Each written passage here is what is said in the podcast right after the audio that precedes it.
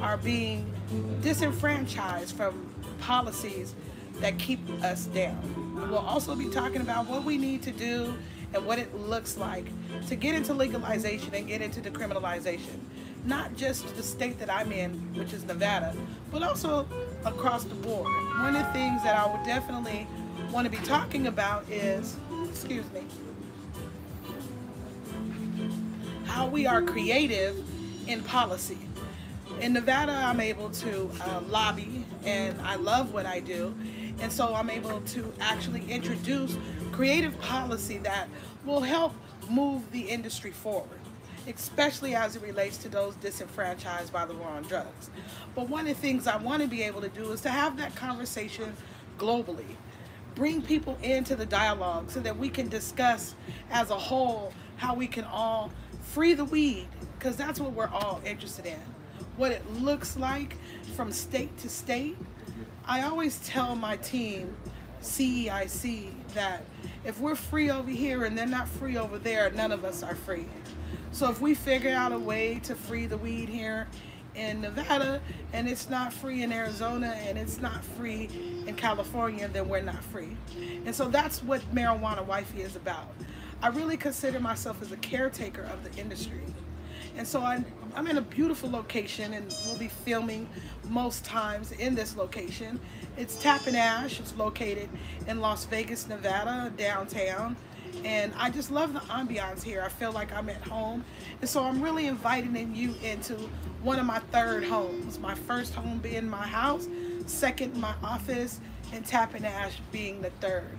And so I'm looking forward to having some great conversations, having you into the conversations, and then also bringing my guests and you along to the journey of legalization. And along that line, I want to just kind of talk about some of the things that's going on here in Nevada. We're riding right into ledge session, and legislative session is really uh, it's an important time for us because this is a time where we can be involved in the lawmaking process. And in Nevada, we have a couple of bills that will be over at CIC that we'll be sponsoring, and one of them is a pop-up cannabis vendor bill. It's one of the bills that I think is creative policy as it relates to social equity. And what will happen is you have to imagine like a liquor vendor, and in any uh, special event, there's a liquor vendor. Well, imagine going to a special event and having a marijuana vendor being able to distribute safe cannabis and have safe consumption of cannabis. So that's one of the bills that we'll be introducing this legislation. And then another one is we're really interested in what's going on with the marijuana money that goes to the schools. Everybody is interested in it. I'm interested in it. I'm sure you are. Last year, they received 120 million dollars in Nevada, and nobody knows what's going on with that money. And so we're presenting a bill that will ask for an oversight board over the monies that go into the general fund. Um, and so those are two what I consider creative policy towards the legalization and decriminalization and oversight of marijuana. So here in Nevada, we just had a consumption lounge round. Consumption lounges were the first time the social equity was introduced into the conversation. First time that social equity has ever been in Nevada, in legislation in Nevada. And so it was not just history making, but ground making for the state. Now, what's going to happen, what has happened is there were 20 licenses total, 10 were made available for social equity, and wouldn't you know, our org over at CEIC sealed five out of those 10 social equity licenses and seven overall out of the 20. Congratulations, CEIC. And so who I have with me today is one of those social equity licensees. Her name is Rachel. We're going to bring her on in and she's going to tell you her story from street to legalization. Come on, Rachel.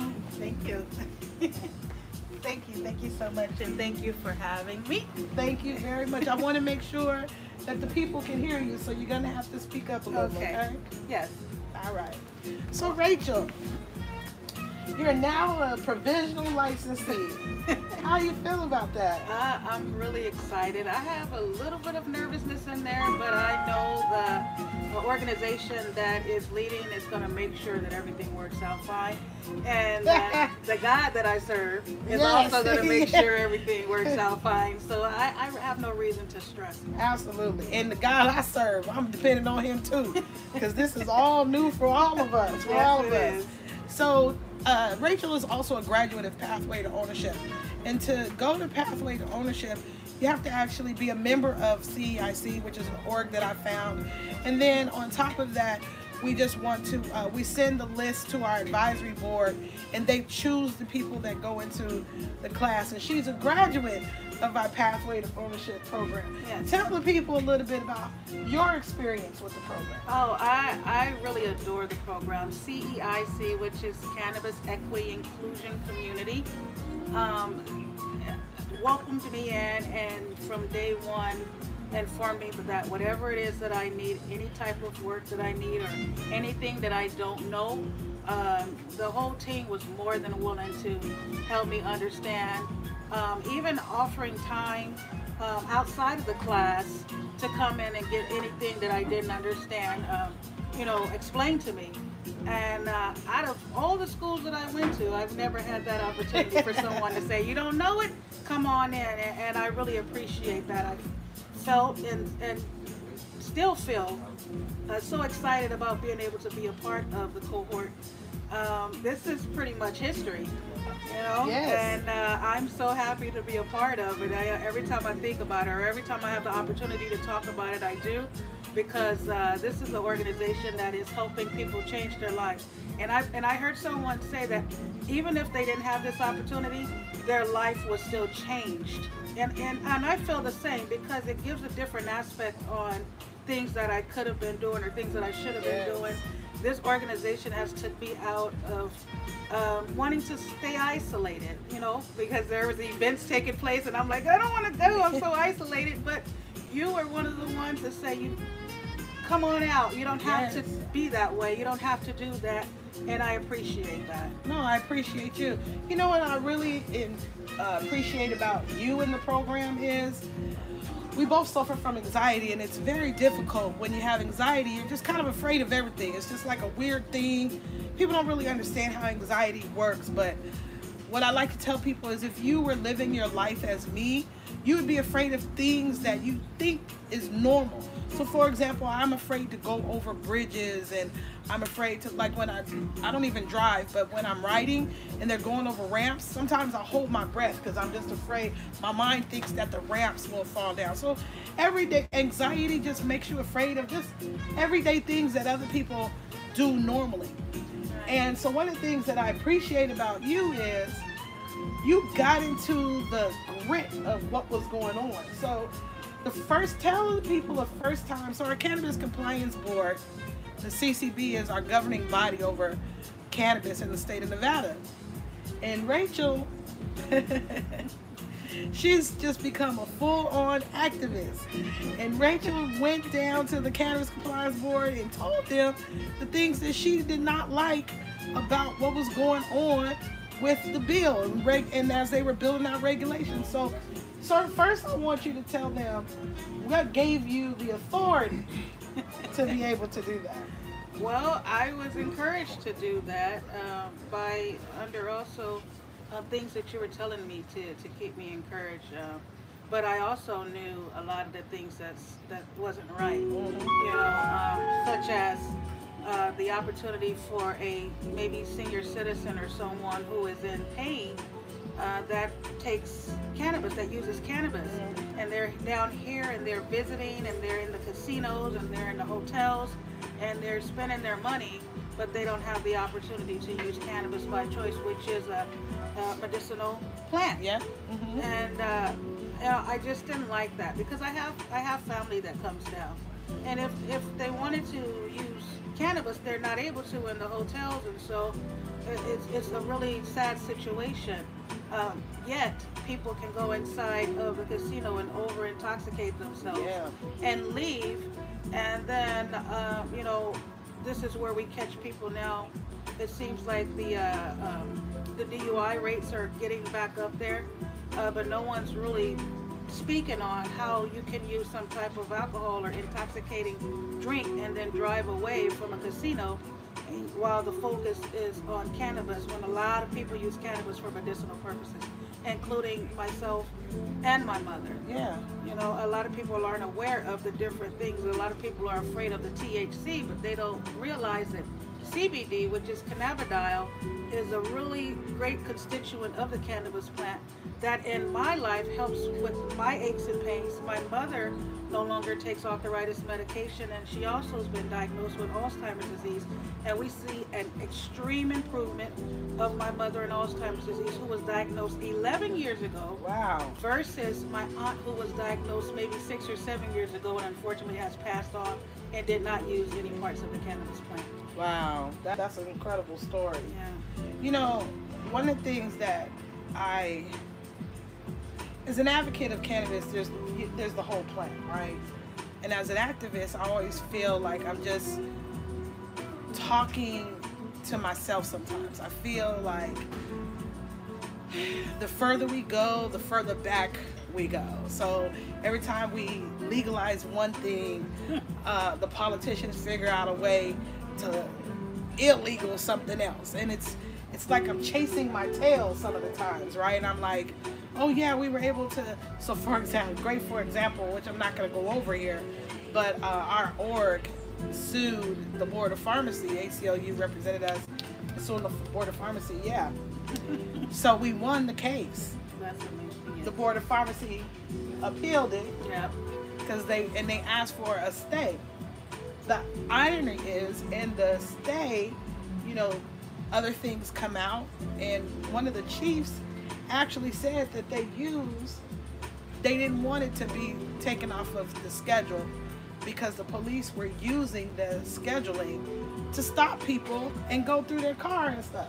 Uh-huh. So it's like every, but in Nevada, marijuana is legal. Like you can't, you can't have it both ways. You can't legalize it and it be illegal. You can't, and, that- and, that's what that's they're trying and that's what they do. do. And this is this is the importance of the work, right? The importance of feeling like they aren't listening or hearing us, don't see the results, and then continuing to just pursue making it illegal. And you know, every time they make something illegal, or they talk about what illicit business or what we like to say is unlicensed business looks like, it's always us that they see. Like when they're imaging, when they have an image of a person, it's us that they have the image of, right? It's the black and brown person that they're considering. Stereotype. Absolutely. Now listen, I am black and I do smoke weed. So there's that. I'm black and I help people sell weed. So there is that. But also I'm just a regular businesswoman, successful businesswoman that smokes weed. So, you know, people assume that we're not just citizens of America, right? We're not productive citizens of America because we smoke weed. Meanwhile, I have white friends because they can afford more weed than I can that smoke whole lots of weed than I do. and cocaine and shrooms and you know what I'm saying? We just on weed. We Right. Right. But anything to um, portray an image Absolutely. You know, I really reflect. I don't want to go that deep, but I really reflect a lot of things uh, back to uh, making people of color feel a certain way, so they can feel less important in society. So if they have this one thing, which is the cannabis plant, that is actually uh, that that has actually been, uh, I believe it's not, if I'm not mistaken, patented by the United States government. Ain't that crazy? THC and CBD has been patented by the United States government, but yet uh, they don't want to take it off of Schedule One. Yeah. Yeah. But they own. So when it is due scheduled federally, it won't. Listen to me. It won't be in the next four years for sure. But when they do it, then the state will, the nation will already own patent, right? So tell us, um, you're a new licensee. yes, You- provisional. Provisional licensee. so they had a lottery. Mhm. Uh, first tell us what makes you a social equity advocate. Okay. Well, I, I don't want to start with the bad stuff. Uh, do you want to? Do you mind telling I don't. story? I don't mind at all. Um, I think it's important. Here's why I think it's important. I tell my I tell Suit this also. Chandler is so we're live, and I have my team here watching us live, and uh, I always tell Chandler to tell this story. I always because people, he's a very well spoken and smart gentleman, and they just assume that he's just here, but he's an impacted gentleman. And I think it's important for people to tell their story because you don't know how to get to the other side if you don't know where you were, right? And we don't want to be bound by where we were because that was a timeline. We Right. want to celebrate where we are, but we don't also don't want to perpetrate like we weren't there at one time. That's one of the things that I try to make sure that I'm do. I call it myself being radically authentic, but one of the things I'm clear on telling people is the things that I don't know, where I came from, and that's the reason why they can do it too. And I think that that's important, right? Is Right.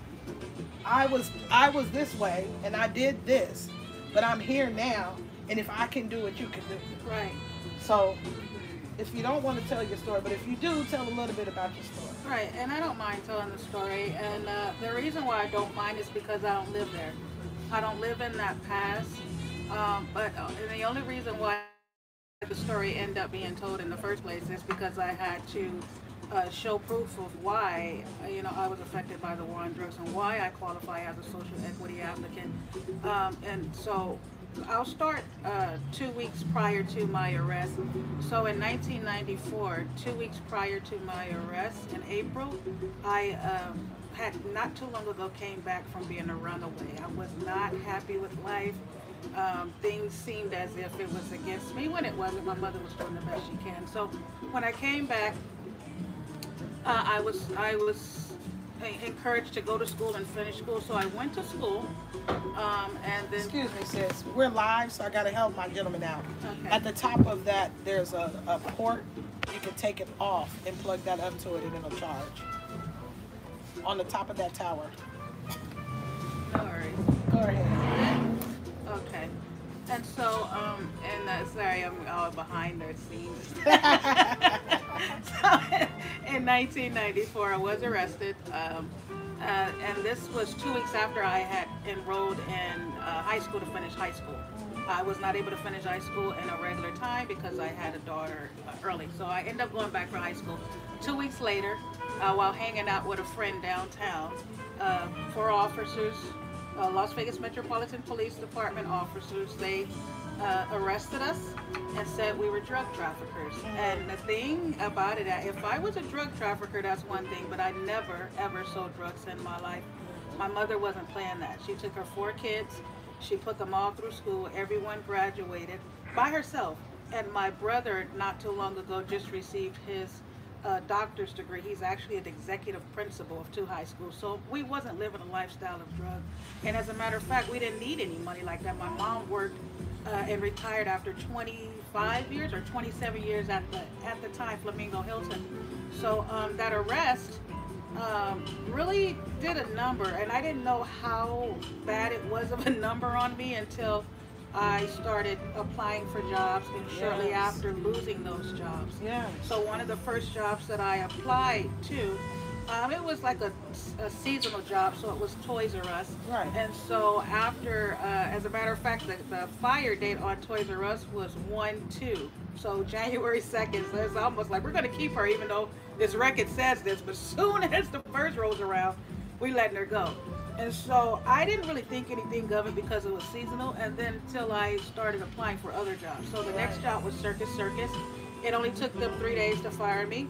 After Circus Circus, probably a few months later, was Slots of Fun, three or four days. Slots of fun and circus circus are like the lowest of the places in the you know it's a job but like as casinos are related in nevada it's like one of the lower casinos so we're talking about places where we know that they needed the help and the people there are probably the same worse criminals than she was trying to work there for. So Right. And so, especially you know, slots of fun. even on the times though, at one time uh, we weren't able to work on the strip at all. Yes, Right. facts. Right, we weren't able. And as a matter of fact, any performers that was performing on the strip after they left the strip, not only did they have to leave out and come in through the back door, they had to leave the strip and go to the west side. Yeah. And one of the hotels then at that time was the uh, Moulin Rouge, and that's where they would go to and fraternize with people, and then people like Frank Sinatra and all of them would come down over there. But anyhow, uh, in my case, um, I lost about four jobs. One was Slots of Fun, Circus Circus, Harrah's. I said, I'm getting out of this town. This town is racist. I asked my mother to watch my kids, and I went to California. I went all the way to California and took a 12 month radiology course. I wanted to get into the medical field. And I finished the course. And while I was in class taking the, uh, the final exam, my counselor and they were setting up the opportunity to take the state the California State Board exam for a radiologist. They came and got me out of the class and told me that they're sorry, they know I've finished, but they cannot let me go any further because they're saying that I'm a drug trafficker out of Nevada. You hear this? This is nonsense. Do you hear this? So this young lady, this is how marijuana laws destroy people's lives. This is the importance of the work. So when we we talk to people, you know, the city, the world thinks because marijuana is decriminalized in places or that there are people who excuse me are no longer going to jail that people aren't still affected. It's this it's almost the same idea of like slavery was 400 years ago right? So they have this concept of time that's unrealistic. This young lady's life was flipped upside down to the point where she couldn't get a job and couldn't further her education and this is just one person that you see sitting next to me right now imagine how many people's lives are affected this way Right. generations of lifetimes of people's lives.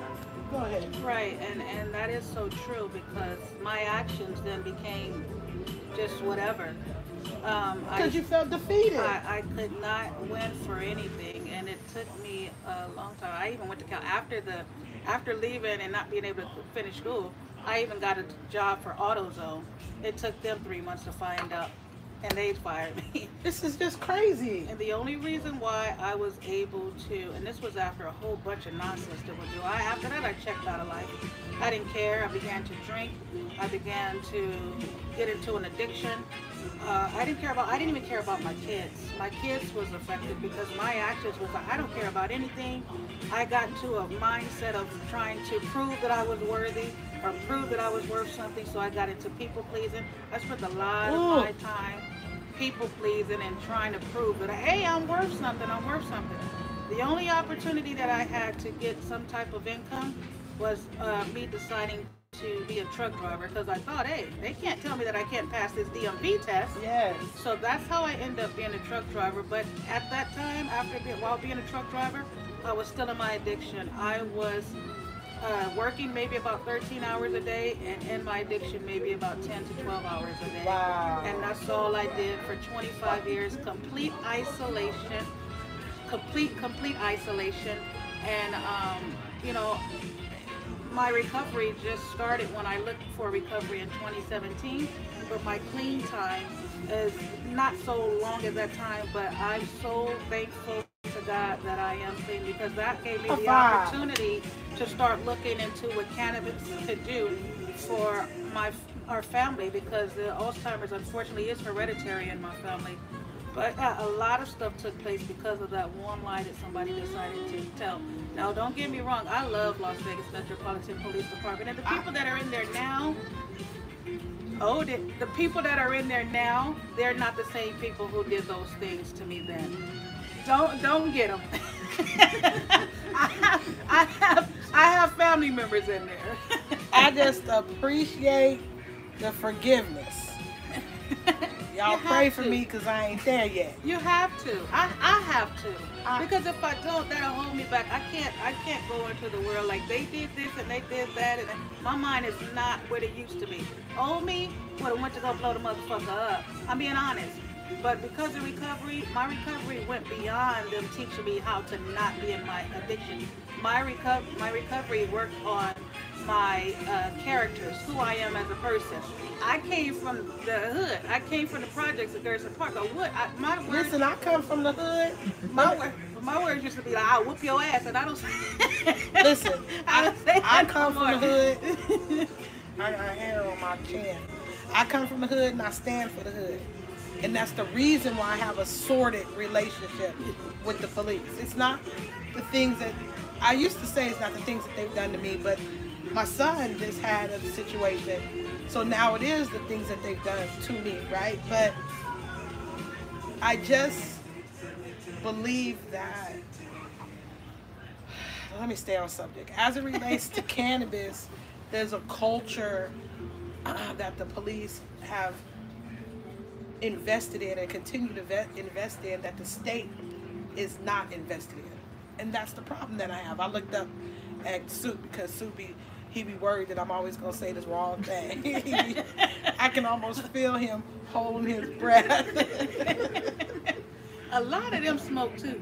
we all, yes. They, Right. Well, yeah. You- you- so on another podcast, on the next time, I'm gonna I'm gonna see if I can't find a cop to come on here and talk because they had they had they filed a lawsuit so that now they can smoke off uh, when they're not on duty. So I really want to talk about that. But That's awesome. What I do want to say is congratulations on your recovery. Thank you. That's huge. And then also thank you for sharing your story. And I'm sorry that you had to endure all those years. You know what I find fascinating is I always find this fascinating. I find people's resilience fascinating, right? Because on more than one occasion while you were telling your story, you said, I wanted to give up. I wanted to give up. Meanwhile, this is the thing about life. Your victory could just be the next time you wake up. Amen. Like if you could just stay the course. And this young lady who I'm fond of, she just stayed the course. So I tell people this all the time. I got into this work because of my uncle. My uncle is an impacted person and he's my favorite uncle. I'm not supposed to say that, but he is my favorite uncle. And uh, I spent most of my childhood visiting my uncle in prison and he could have and should have, for all intents and purposes, been a football uh, star, right? But his career was taken early from having a butt of weed in his car. Now, what my uncle will tell you is, what he has shared with me on multiple occasions, is that because I used to say I want to be just like my uncle Mark, right? And my uncle would say, You don't want to be like your uncle. And he will tell you that he was doing a whole lot of other things during that time. And he was an athlete, and athletes have their lifestyle. And that even though I've held up in my heart that my uncle's life was derailed, my cousins' lives were derailed because my uncle's lives were derailed um, because of a butt of weed and the police, a butt of, of a joint in the police ending his career because of that. My uncle will tell you that he was doing a whole lot of other things and he just was really on the wrong path. I beg to differ, and I'm going to always beg to differ with him. I don't think he was doing anything that no other athlete was doing in San Bernardino during that time. San Bernardino during the 80s, there it was a timeline of a lot of things that were happening. He just happened to be the one they wanted to get rid of for a lot of reasons. It wasn't just because he was an athlete. It's because my family was a family of influence and my uncle, you know, was doing the things that he was doing to also act, be an activist and an advocate. And, you know, that's the period of, and that's still what they do to get rid of your family. They just, they go after your family to get, you. you know what I'm saying? And my uncle was the, uh, the butt of that. But now today, you, so that is what made you a social equity advocate. Right. Uh, you know, and you mentioned it around that time frame of the 80s, but that's the same around the same time frame when the IND program was taking place in Mississippi, I believe it's Mississippi. Well, the IND program was a program that the United States government had set up for people when they were looking for something Yep. to uh, help them with the symptoms of AIDS. Yep. As a matter of fact, they have a, a synthetic drug with cannabis in it called Marinol. Yes. So uh, during those times, meanwhile, while they were arresting people, were- the United States government was shipping out cannabis in a can to people um, and using it uh, uh, as a way to see if they're getting relief from the symptoms of AIDS. And they actually shut that program down because they had so many people coming in trying to see if they can get in the same program, and so they decided to shut the program down. They saw crazy? the miracles of what this drug was doing Yep. and decided to uh, make a drug similar to what they what what the cannabis plant could do. Yeah. But there's no man on this face of the earth that can create something that God has created. Everything else is gonna be fake. What she said. So the work that I do really has to do with you. Okay. You're you're the inspiration of the work that I do, and I say that often. And so, when we thought about the social equity program, and I also sit on the Cannabis Advisory Commission, and I chair the Diversity, Equity, and Inclusion Committee uh, in the state of Nevada. And as the committee was thinking about and hearing arguments of what we thought social equity should do and how that um, uh, regulation should cover the people, you were the person that we were considering. We were considering the person that truly was disenfranchised, whose life has been derailed, and we wanted them to have a shot, right? Now, here we are. So hard to believe. Here we are. And she got a shot. So she was one of the lottery winners. I was so elated that Rachel was chosen. I didn't I could I cried. I did cry. But more so because this is the work that we do. Like this is the importance. She is the epitome and almost the poster child of the work that we do. And so to have someone's life change in like a click of a button is just so awesome. So the people want to know. I know they're like, now what, right? So now you are a provisional licensee. right. How does that feel? If it's it's exciting. I'm so open to learn more. Um, I, I, I want to learn everything that I can learn about the business of it. Um, oh, anything that I can add or you know to uh, help someone else because I want to be able to pay it forward. I really believe uh, in you're not able to receive blessings if you're constantly taking blessings and blessings and you're not giving anything else. At one at some point, God's going to stop those blessings because He can't fit anymore. Now you're being selfish. So I can't wait to be able to financially be able to help and give out the same type of gift that you gave me. You gave me a gift of, of not being isolated anymore. Yes, you gave me a gift of being able to know that, hey, even though you're scared, even though you don't know what's going on, still do that. You only not only gave me that, so the funds that I would be able to receive, hopefully, I can also help my children because not only my life was changed because of my actions, both of my kids' life was changed, being that even my daughter ended up, and she doesn't mind me sharing this, my daughter ended up in prison for three years, and she's already, she's still going through mental health.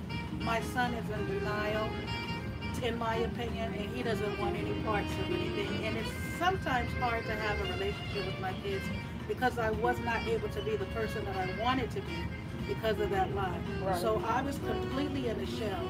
So you don't know how your organization has not only gave me an opportunity to be able to be okay financially, but you really took the opportunity to help change my life right along with I got so many people that's re- my recovery uh, sisters and brothers from all over the world. I mean Europe, Canada.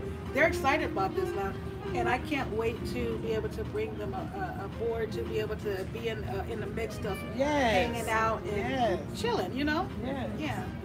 You know, first of all, thank you, right? Second of all, I don't, she is a success story, but I don't do what I do for accolades. I do what I do because this is, this is my passion work, right? I, I love my people and, and when I say that, I mean black and brown. Those are my people. And uh, we all have something that we're supposed to do. I encourage you to find the thing that you would do if no one would pay you and the money wouldn't matter. And I encourage you to do that. And I encourage everybody around me to do that. Um, so now you're a provisional licensee owner and you're working on opening your doors Yes. and getting your investment investors Right. and uh, And you just had that investor thing last night. You- we had an investor event last night. They were all impressed yes. with Rachel. They all want to do business with Rachel, which, is so exciting for me because I'm like, Lord, send me the money because you know this is the other part of the work. As a matter of fact, I was so frustrated last night. I was cussing people out on Twitter, cussing them out. I was so frustrated. But um, got a chance to eat uh, octopus for the first time. oh yeah, did you like it? It was good. I Yeah. liked it. I didn't think I would, but It was super. Last night was super fancy. Yes, it was. Thank you. Scott Rutledge and Chris Laporte and Thrive Marketplace. yes. You know, these gentlemen have really stepped up to be really great allies. Oh. I can call them, and sometimes they call me when I'm not calling them, and I appreciate that because the work becomes it gets overwhelming. and, and you know, have a great team: Asia, Ashley, Chandler, Ron, and now we got Jordan. Woo. And the whole city of Las Vegas and the state of Nevada, politicians galore. People really want to see you succeed. They're, they're, people are committed to your success and committed to the whole team's success. Nevada wants a good program. I know that they're committed to having a good social equity program. You know, it's funny because I've been doing lectures lately. That's not the funny part. That is kind of the funny part. But one of the things that I find that I keep talking about is how creative Nevada has been with introducing the social equity program.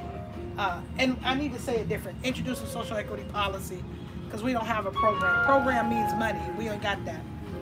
Um, I do have a program that's funded by the county, but there ain't no money to that either. It's just money to fund the actual program, not the licensees. So if you're interested, here's a plug. If you're watching and you're interested in being an investor for Consumption Lounge here in Las Vegas, Nevada, I have seven licensees that are looking for partners. They're looking for investors. They're looking for angel investors. This is a great time to be a part of something more important than just the license. Historical. His, yes, and life changing, like you said, right? Rachel, thank you for being my guest. Well, thank you for having me. It's such a pleasure at any time. Thank you. Anytime. We're gonna bring her back because she has a team, so we're gonna bring them back, and you know, as she once she gets an investor, we'll bring her back and we'll talk about what the dynamics of having to get her application together, having to, um, excuse me, get ready to open, what the uh, compliance component of that looks like. I think that would be an interesting conversation to have. But today I wanted to just talk about and let you listen to the story of someone who is going from the streets or what we call unlicensed to regulated and licensed marketplace. What that person's life is really like, who that person looks like, and why it's important for you to get involved and to get invested in other organizations that are doing this work.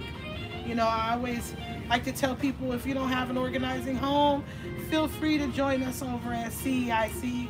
You can do that at ceicnv.org. That's Cannabis Equity and Inclusion Community NV.org. We invite you to do that. Um, become a member. That helps, but also donate to the cause. Those dollars is this is the work that we're doing with that. So if you feel inclined and you believe in what we're doing, donate because we could use your donations. I want to, as I'm closing, because I'm wrapping it up here, you can hear that I'm struggling to just even have a voice. good. but uh, I'd like to invite you to send emails if you are interested in a subject for the show. It's uh, Aesha, A E S H A, at blackjoyclub.com. Yep, that's right.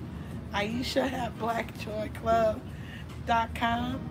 And then also feel free to subscribe, subscribe, subscribe, share this podcast with your friends, and be ready for first Thursday, second Thursday, second Thursday, second Thursday of every month. We'll be live here at Tap and Ash Cigar Club with some of my great friends, having great conversations about how we get from unlegal to legal marketplace. I'll see you next week. My man got to get to the stop the call, stop the line. But I look for, not next week. I'll see you next month.